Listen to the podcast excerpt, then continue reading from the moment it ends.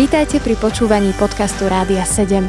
Naším vysielaním reagujeme na potreby ľudí v duchovnej, duševnej aj fyzickej oblasti. Cez éter Rádia sedem chceme odrážať vzťah s Bohom v praktickom živote. Milí poslucháči, mesiac už prešiel a my sme tu znova, počúvate opäť Megafón, reláciu o výpovediach o tom, ako Boh mení konkrétne ľudské životy a ľudský mikrosvet. A ja tu medzi nami v našom štúdiu vítam Vojtecha Sirkovského. Vojtek, ahoj. Ahoj. Vojtek, ty už nie si tínedžer, už si predsa len taký zrelší muž, ktorý máš dvadsaťpäť a viac. Máš za sebou teda nejaký ten plodný život aj pred sebou. Tak nám stručne, možno jednou, dvomi vetami, tromi, jak sa to dá, zhrne, čím si si doteraz ty prešiel? Tak ja som sa narodil v kresťanskej rodine, na dedine, kde som vyrastal dvadsať rokov. Celý čas, ktorý som žil na dedine, som chodieval do zboru, niekedy aj sedemkrát do týždňa. Ja som bol kresťan od narodenia. Ja myslíš kresťanského zboru? Myslíš do nejakého spoločenstva, hej, že nie do hasičského, medzi kresťanov, dobre. Môj život bol zvláštny, pretože som sa cítil veľmi menej cenný, som sa celkom zle učil a nemal som ani dobrých kamarátov, ale chodil som do toho kresťanského zboru, kde sme spolu sa proste učili o Pánovi Ježišovi. Po dvadsiatich rokoch som sa odsťahoval do mesta. Oženil som sa, prišiel som do Bratislavy a tak ako som prišiel do mesta, tak som spoznával mesto a zabudal som pomaly na Boha. Môj život bol vlastne takou, takou hojdačkou. Raz som chodil do, do zboru, raz som chodil po rôznych zabavách. Využíval som požitky veľkomesta, čo je vlastne takou možno výstrahou alebo aj hrozbou pre deti veriacich rodičov, ktorí prichádzajú z dedín do mesta, uvoľňujú sa z náručia svojich rodičov a začínajú byť slobodní. Ja som bol takisto slobodný v tomto a zažil som veľa zlých e, vecí. Prešiel som ťažkými obdobiami, kedy som, proste kedy Boh bol ďaleko a ja som žil svojím vlastným spôsobom. Preruším ťa, čo také strašné si spravil? Skús to skonkretizovať. Tak e, najväčším môjim problémom bol alkohol. Do toho bolo spojené rôzne podvody, klamstvá, nejaké herne a iné veci, ktoré proste s tým súvisia. Toto ma veľmi trápilo a bojoval som možno aj niekoľko rokov taký zápas medzi sebou a medzi Bohom, aby som sa z toho dostal. Trvalo to dvadsať rokov, kým som urobil taký krok, ktorý bol ako, ako by keď Jakob bojoval s Bohom a jednu noc som sa modlil, celú noc som strávil na modlitbách a nakoniec mi Boh povedal, že mi všetko odpúšťa a, a že ma chce požehnať. A to požehnanie, ktoré mi vtedy povedal, bolo pre mňa veľmi konkrétne, pretože od roku devätnásťstodeväťdesiatpäť som bol povolaný do služby pre mladých ľudí. Si dostal nejaký povolávací rozkaz, alebo čo to znamená byť povolaný? Hm. Keď som mal sedemnásť rokov, tak som sa pýtal Boha, že na čo som tu na, na zemi, čo je môjim cieľom, aká je moja úloha. A vtedy mi Boh dal slovo, ktoré hovorilo o tom, že, že ma urobí napraviteľom trhlín. Ja som tomu slovu jednak nerozumel a jednak som, tak, som sa tak usmial, že ako ja som mňa môže byť niečo takého. Potom po niekoľkých rokoch som sa dozvedel, čo znamená moje meno. Moje meno Vojtech znamená tešiteľ vojska.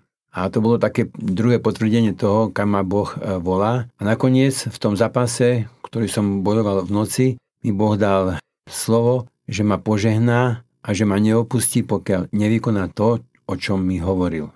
Ja som to prijal ako niečo, čo bolo pre mňa vyslobodeným. Boh ma dostal z alkoholu, zo závislosti, z rôznych um, hriechov, ktorých som sa hrabal a dostal ma proste von. A ja som bol veľmi vďačný Bohu za to, že to obdobie skončilo, pretože obdobie, ktoré bolo predo mňou, bolo už dnes, keď na to hľadím, veľmi fascinujúce, krásne, požehnané a prinieslo veľa radostí. Možno toto celé, čo si teraz spomínal, súvisí s tým, čo je o tebe všeobecne známe, totiž, že robíš, robil si od nepamäti s mladými ľuďmi, s tínedžermi, robíš rôzne detské tábory, mládežnícke letné tábory, víkendovky a tak ďalej. Tak možno skús o tom trochu povedať, že ako toto celé vzniklo, táto práca s mladými ľuďmi. Už aj predtým som pracoval s mládežou, keď som bol mladší, ale v roku devätnásťstodeväťdesiatpäť prišiel za mnou jeden môj priateľ a povedal mi, že detská misia v Bratislave mu ponúkla možnosť robiť prvý dorastový tábor na Slovensku, ale že bojí sa ísť sám, či by som nešiel s ním. Tak som povedal, že pôjdem. Prišli sme na tábor, kde som nikoho nepoznal, iba jeho. A Proste som si túto prácu zamiloval a na druhý rok som tábor už robil sám, on už nešiel so mňou. Stal som sa hlavným vedúcim táborov pre tínedžerov v detskej misii a robil som tieto tábory pätnásť rokov. Robili sme niekoľko turnusov cez rok.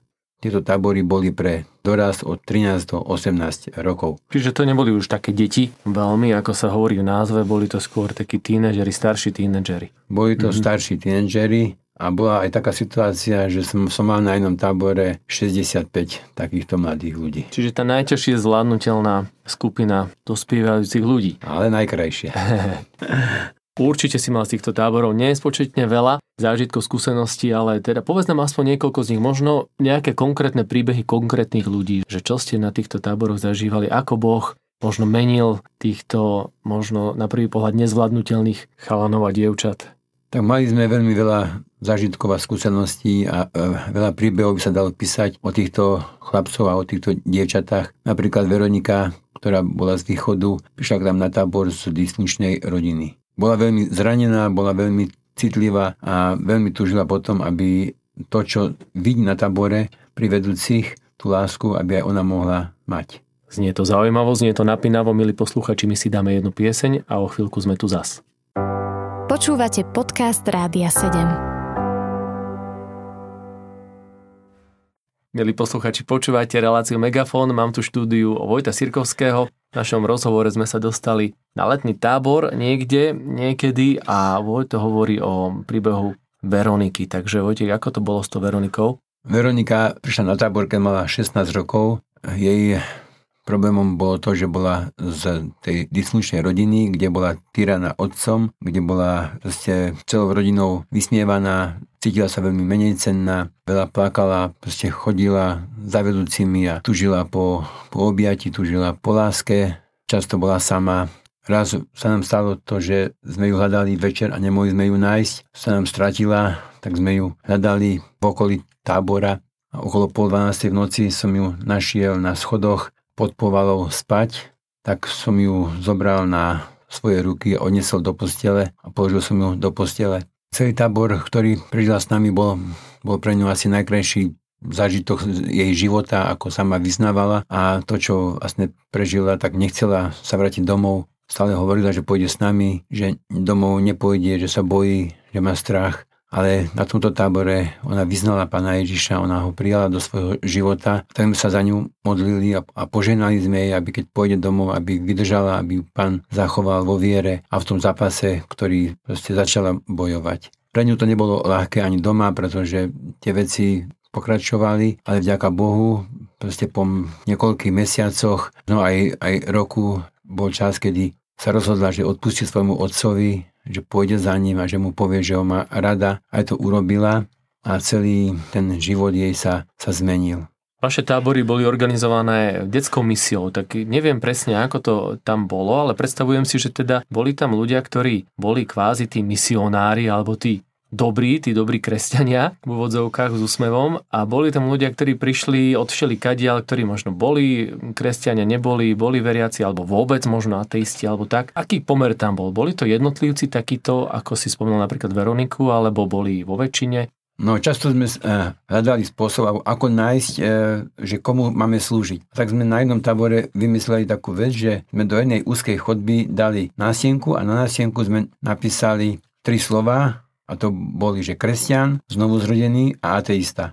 A poslali sme tam každé jedno dieťa, aby tam urobilo čiarku, kde sa cíti doma. Keď všetci prešli touto chodbou, tak sme sa išli pozrieť, že komu máme slúžiť a zistili sme, že sme nemali ani jedného ateistu, asi len dvoch znovuzrodených a všetci ostatní boli kresťania. To boli rídzo kresťanské tábory a to boli akí kresťania, keď ty to môžeš tak s nadhľadom zhodnotiť? No, títo mladí ľudia boli väčšinou z, buď z evanjelických rodín, alebo z katolických rodín a niekedy aj z rodín, ktorí vôbec nechodili do kostola, takže boli absolútne neveriaci, ale vôbec ako tínedžeri nevedeli, čo to je znovuzrodenie, čo to je nový život s Kristom a tak to bolo veľmi dobré a veľké evangelizačné pole. Skvelé. Vojto, o tebe známe, aspoň teda ja som počul všelijaké také príbehy od rôznych ľudí, že niekedy na tých táboroch ty robíš také hry, ktoré sú na hranici prežitia a tí ľudia si to potom pamätajú, keď teda to prežijú, prídu domov šťastne, tak si to pamätajú na celý život a potom spomínajú na to, ako to, ako vtedy strašne nadávali, frflali, ale potom po celý život na to spomínajú s radosťou aj na teba. Tak povedz nám trošku nejaké takéto tvoje špecialitky a rôzne hry, ktoré si tam vymýšľal. No, bolo veľa hier, ktoré, ktoré som vymyslel aj sám, veľa hier, ktoré sme upravili a napríklad jedna z hier, ktorú sme hrali, mala názov Horskí šerpovia. Hra spočívala v tom, že sme do igelitových vriec si mohli decka naložiť piesok vo, vo váhe, ktorú by odniesli, dali do batohov a mali ako skupina to mala niesť po určenej trase. Keď sa skupina vrátila do tábora, tak sa to odvážilo a skupina, ktorá mala najväčšiu váhu tohoto piesku, vyhrala. Samozrejme, že po ceste si mohli ten piesok vyhodiť alebo priložiť, proste ako, ako chceli. Tá hra bola veľmi náročná, pretože tá trať nebola jednoduchá, ako spomínal Erik.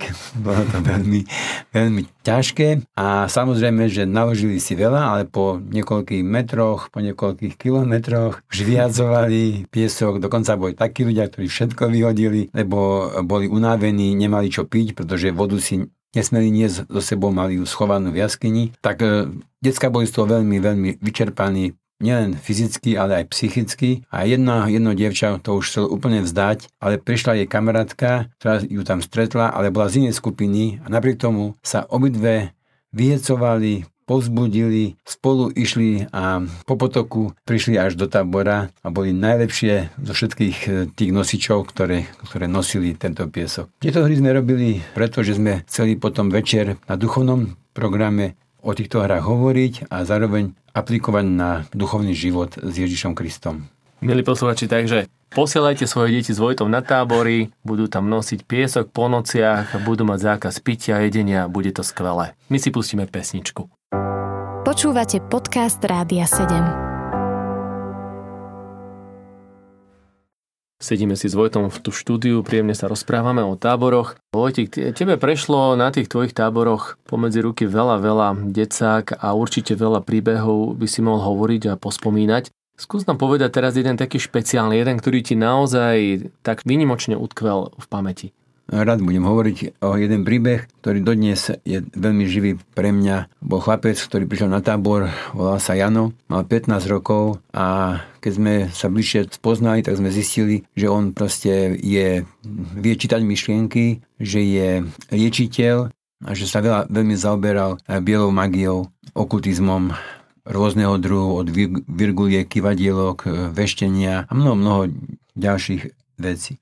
Jeho veľkým problémom, ktorý mal, bolo to, že každý deň videl, mal nejaké videnia. To znamená, že celý ten svoj čas alebo celý svoj život v pätnástich rokoch žil v strachu, pretože stále už bol doma alebo bol na tábore. Každý deň nám hovoril o tom, že on má zlé, zlé vidiny, zlé videnia, ktoré videl. Tak napríklad, ak by sme hovorili o týchto videniach, mali sme raz na večeru dukatové buchtičky a on sedel pri stole, všetci jedli, ale on nejedol. Tak som prišiel k nemu a pýtal som sa ho, Jano, prečo neješ? A on hovorí, nemôžem to jesť, lebo plný tanier je sama krv a červy z nej vychádzajú. A keď som sa pozrel a zdvihol som hlavu a pozrel som sa na druhú stranu, hovorí Jano, videl som dievča, ktoré sedelo za stolom bez hlavy, hlavu mala v tanieri a na neho rozprávala.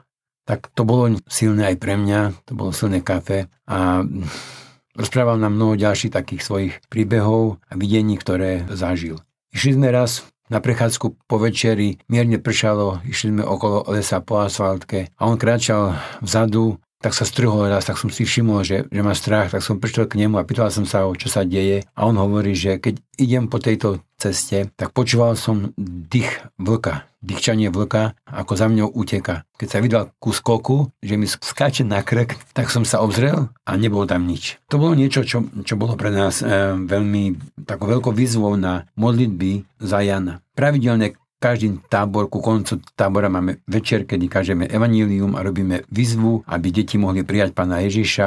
A tak sme aj na tomto tábore urobili takýto večer, kedy sme povedali deťom, dali sme im papieríky a povedali sme deťom, že ak niekto chce odovzdať život Pánovi Ježišovi a nikdy to neurobil, nech na ten papierík napíše svoje meno a nakreslí srdiečko. Ak sú ľudia, ktorí sú znovuzrodení a chodia s Ježišom a majú nejaký problém a vo svojom živote cítia, že nejaký boj nevybojovali, nech konkrétne napíšu o tomto hriechu. A tak sme hrali nejakú pieseň a deti písali, kreslili a Jano sedel a nepísal nič. A tak sme nakoniec tie papieriky pozbierali a keď sme sa chceli modliť, tak on zvihol pero a začal písať na ten papierik niečo. Ale tak sa mu ruka triasla, keď to písal, že bolo také divné, že, že takým stareckým písmom nakoniec napísal dve slova a tie dve slova boli, že biela magia. Vzali sme papieriky, modlili sme sa o odpustenie týchto hriechov, potom sme tieto papieriky spálili a popol sme pustili po potoku dole. To, čo sa stalo nasledujúceho dňa, bolo, že prišiel za nami Jano a povedal nám, že prvýkrát po mnohých rokoch nemal v noci a večer žiadne videnie. Že bol úplne akože spokojne spal a nemal žiaden strach. Na druhý deň sme mali táborák, boli sme v lese, hlboko v lese, mali sme oheň a Janko bol s nami, vôbec nemal žiaden problém. Prišiel na konci za nami a povedal, že OK, že je to dobre, že nič nevidel, nič nepočul, sa cíti veľmi dobre a je veľmi šťastný. O ten ďalší deň bola už sobota a tam sme už išli domov a tak sme prišli za ním a povedali sme mu, že keď príde domov, musí zobrať všetky svoje okultné veci, ktoré má doma a musí ich zničiť, musí ich vyhodiť, hodiť niekde, spáliť, proste hodiť do koša a viac si na nich nespomínať. A vtedy nám povedal, že on to nemôže spraviť, pretože to bolo veľmi drahé. A išiel domov a o týždeň išiel ešte na prázdniny k svojej starej mame. Tam si vyrobil jedno malé kývadielko a pýtal sa, aby mu ukázalo na najbližšieho démona, ktorý je najbližšie pri ňom. A kývadielko mu ukázalo na neho. Prešiel ďalší rok a prišiel znovu na tábor a okolo krku mal takú reťaz s drevenými korálkami. Tak som sa ho pýtal, že čo to má. A on povedal, že to je prvé zasvetenie sa Hare Krišnovi. Stal sa stupencom Hare Krišnu, svojho guru mal vo, vo Viedni a on sám sa proste venoval tomuto náboženstvu veľmi, veľmi aktívne, dokonca tak, že až vyučoval niektorých niektoré decká o tomto učení. Každé ráno stával o tretej, každé ráno. A tisícsedemstoštyridsaťdva krát asi odriekal Hare Krišna mantru. Veľmi tvrdo bojoval na tomto tábore, že či má uveriť Pána Ježiša, alebo či má veriť v Hare Krišnu. A to nám aj vyznal, že to sú jeho boje, že Ježiš Kristus alebo Hare Krišna. Znova sme sa modlili s ním. Keď som sa chcel s ním modliť, on povedal, že on sa nechce modliť, že on sa chce rozprávať. A ja hovorím, že ja sa nechcem rozprávať, ja sa chcem modliť. Tak som, uh, už som nevedel, čo mám robiť, tak som sa začal modliť. Tam, kde sedel pri mne, on ušiel odo mňa a, a nebol tam, nemohol proste zvládnuť, aby som sa ja modlil pri ňom k Bohu. Odišiel z tohto tábora v takom stave asi nerozhodnutý ani na jednu stranu, ani na druhú stranu.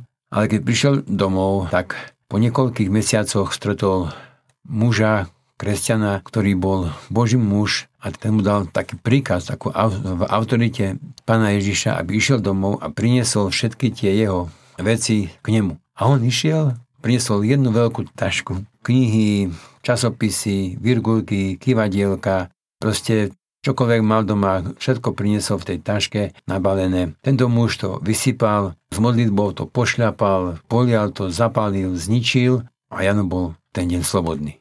Napísal mi list a hlavná veta v tomto liste znela: konečne som spoznal lásku, ktorá neberie, ale dáva. Možno takýchto Janov a Janiek nás počúva teraz viacero. Čo by si im odkázal ako taký odkaz vedúc všetky tieto veci, ktoré si videl, možno aj v súvislosti s Janom a s inými deťmi, dospelými ľuďmi, ktorí sa zaoberali týmito vecami? Nám sa niekoľkokrát na tábore potvrdilo tá pravda, ktorá je napísaná v Božom slove, že diabol je klamár a vrah od počiatku, že je otcom lži a že on na rôzny spôsob dokáže prísť k mladým ľuďom a deväťdesiatdeväť krát ich oklame a dá im, ale príde násty krát a zabije.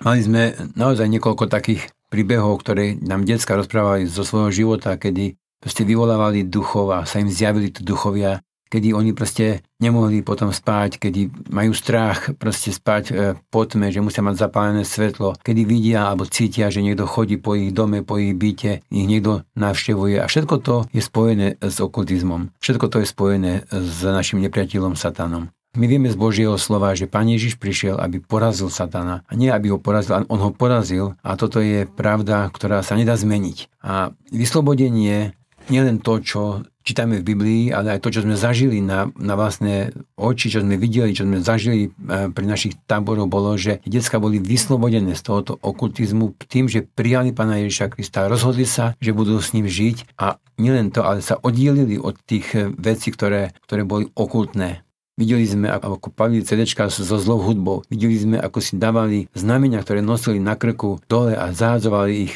do lesa, pretože sa rozhodli, že nechcú ísť cestou, ktorá je plná klamstva a plná podvodu a prináša nešťastie a smútok a trápenie, ale že chcú ísť cestou za Pánom Ježišom Kristom, ktorý prináša radosť a život. A to život večný. Možno teraz nás niekto počúva, ktorý má s týmto niečo spoločné, o ktorým aj Vojto hovoril. Možno ty, ktorý nás počúvaš, robíš, praktizuješ niečo v tajnosti, o ktorom ani o niečom, čo ľudia ani nevedia, ani tvoji blízky a možno aj vedia. Možno chodíš do kostola, možno aj veríš v Ježiša, si kresťan, napriek tomu jednou nohou stojíš v Božom kráľovstve, jednou nohou stojíš v diablovom kráľovstve, ale to nie je možné. Biblia hovorí, že nie je možné sedieť na dvoch stoličkách. Buď slúžiš tomu zlému, alebo slúžiš Bohu. A Božie slovo hovorí, že Ježiš robí všetko nové, ale k tomu, aby si to nové mohol zažiť, potrebuješ to staré opustiť, zahodiť. Ježiš bol vždy nekompromisný, buď alebo. Poďte so mnou a nechajte všetko to ostatné za sebou. A toto je možno čas, kedy môžeš opustiť tie staré veci, ale vyžaduje si to odvahu, radikálny postoj. A ak teraz k tebe Boh hovorí a chceš zanechať tie staré veci, ktoré ťa zväzujú, ničia tvoj život, prenasledujú ťa, možno máš nočné mory a chcel sa z toho nejak vyvliecť von a nevieš ako, teraz je ten čas. A ja poprosím, Vojtu, teba, aby si sa mohol s našimi posluchačmi modliť a každý, kto počúvaš túto reláciu a tieto slova a vieš, že toto patrí tebe, môžeš sa pripojiť k tejto modlitbe. Pane Ježišu, vyznávam Ti svoj hriech, hriech čítania horoskopov, veštenia, rôznych iných okultných vecí, vyvolávania duchov, všetky tieto veci, ktoré majú spojenie s diablom, s satanom, s okultným svetom. Pane Ježišu, ja Ti teraz vyznávam. Ja som išiel cestou, ktorou som nemal ísť, som sa odvrátil od Teba, nepočítal som s Tebou, ale chcel som dosiahnuť niečo, čo, čo sa nedá dosiahnuť bez Teba. Prosím ťa, odpusti mi to.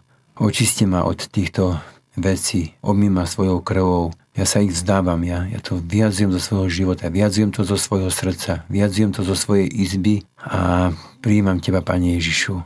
Prosím ťa, vojdi do môjho srdca. Vyčisti moje srdce od každej špiny, od každého hnusu vecí, ktoré sú spojené s diablom. Stan sa mojim pánom. Tam, kde proste bol diabol, tam teraz chcem Teba, Pane Ježišu, aby si bol Ty vládcom mojho života, aby som na Teba hľadel, aby som v Teba dúfal. Pomôž mi, Pane, pomôž mi v tomto, aby môj život sa, sa mohol zmeniť. Ja túžim po zmene, túžim po zmene a tak sa modlím, aby Duch Svätý naplnil môj život, aby som mohol byť šťastný a spokojný a oslobodený od týchto vecí, ktorých som bol. Amen. Amen.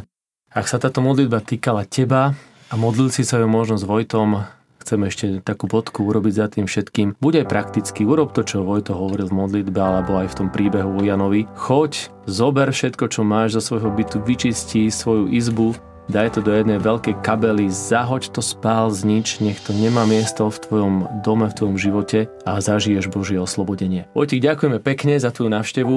Som veľmi rád, že si tu mohol byť a príď aj zas.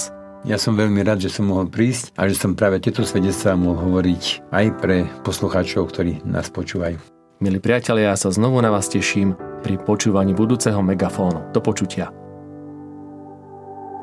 Počúvali ste podcast Rádia sedem. Informácie o možnostiach podpory našej služby nájdete na radio sedem bodka es ká.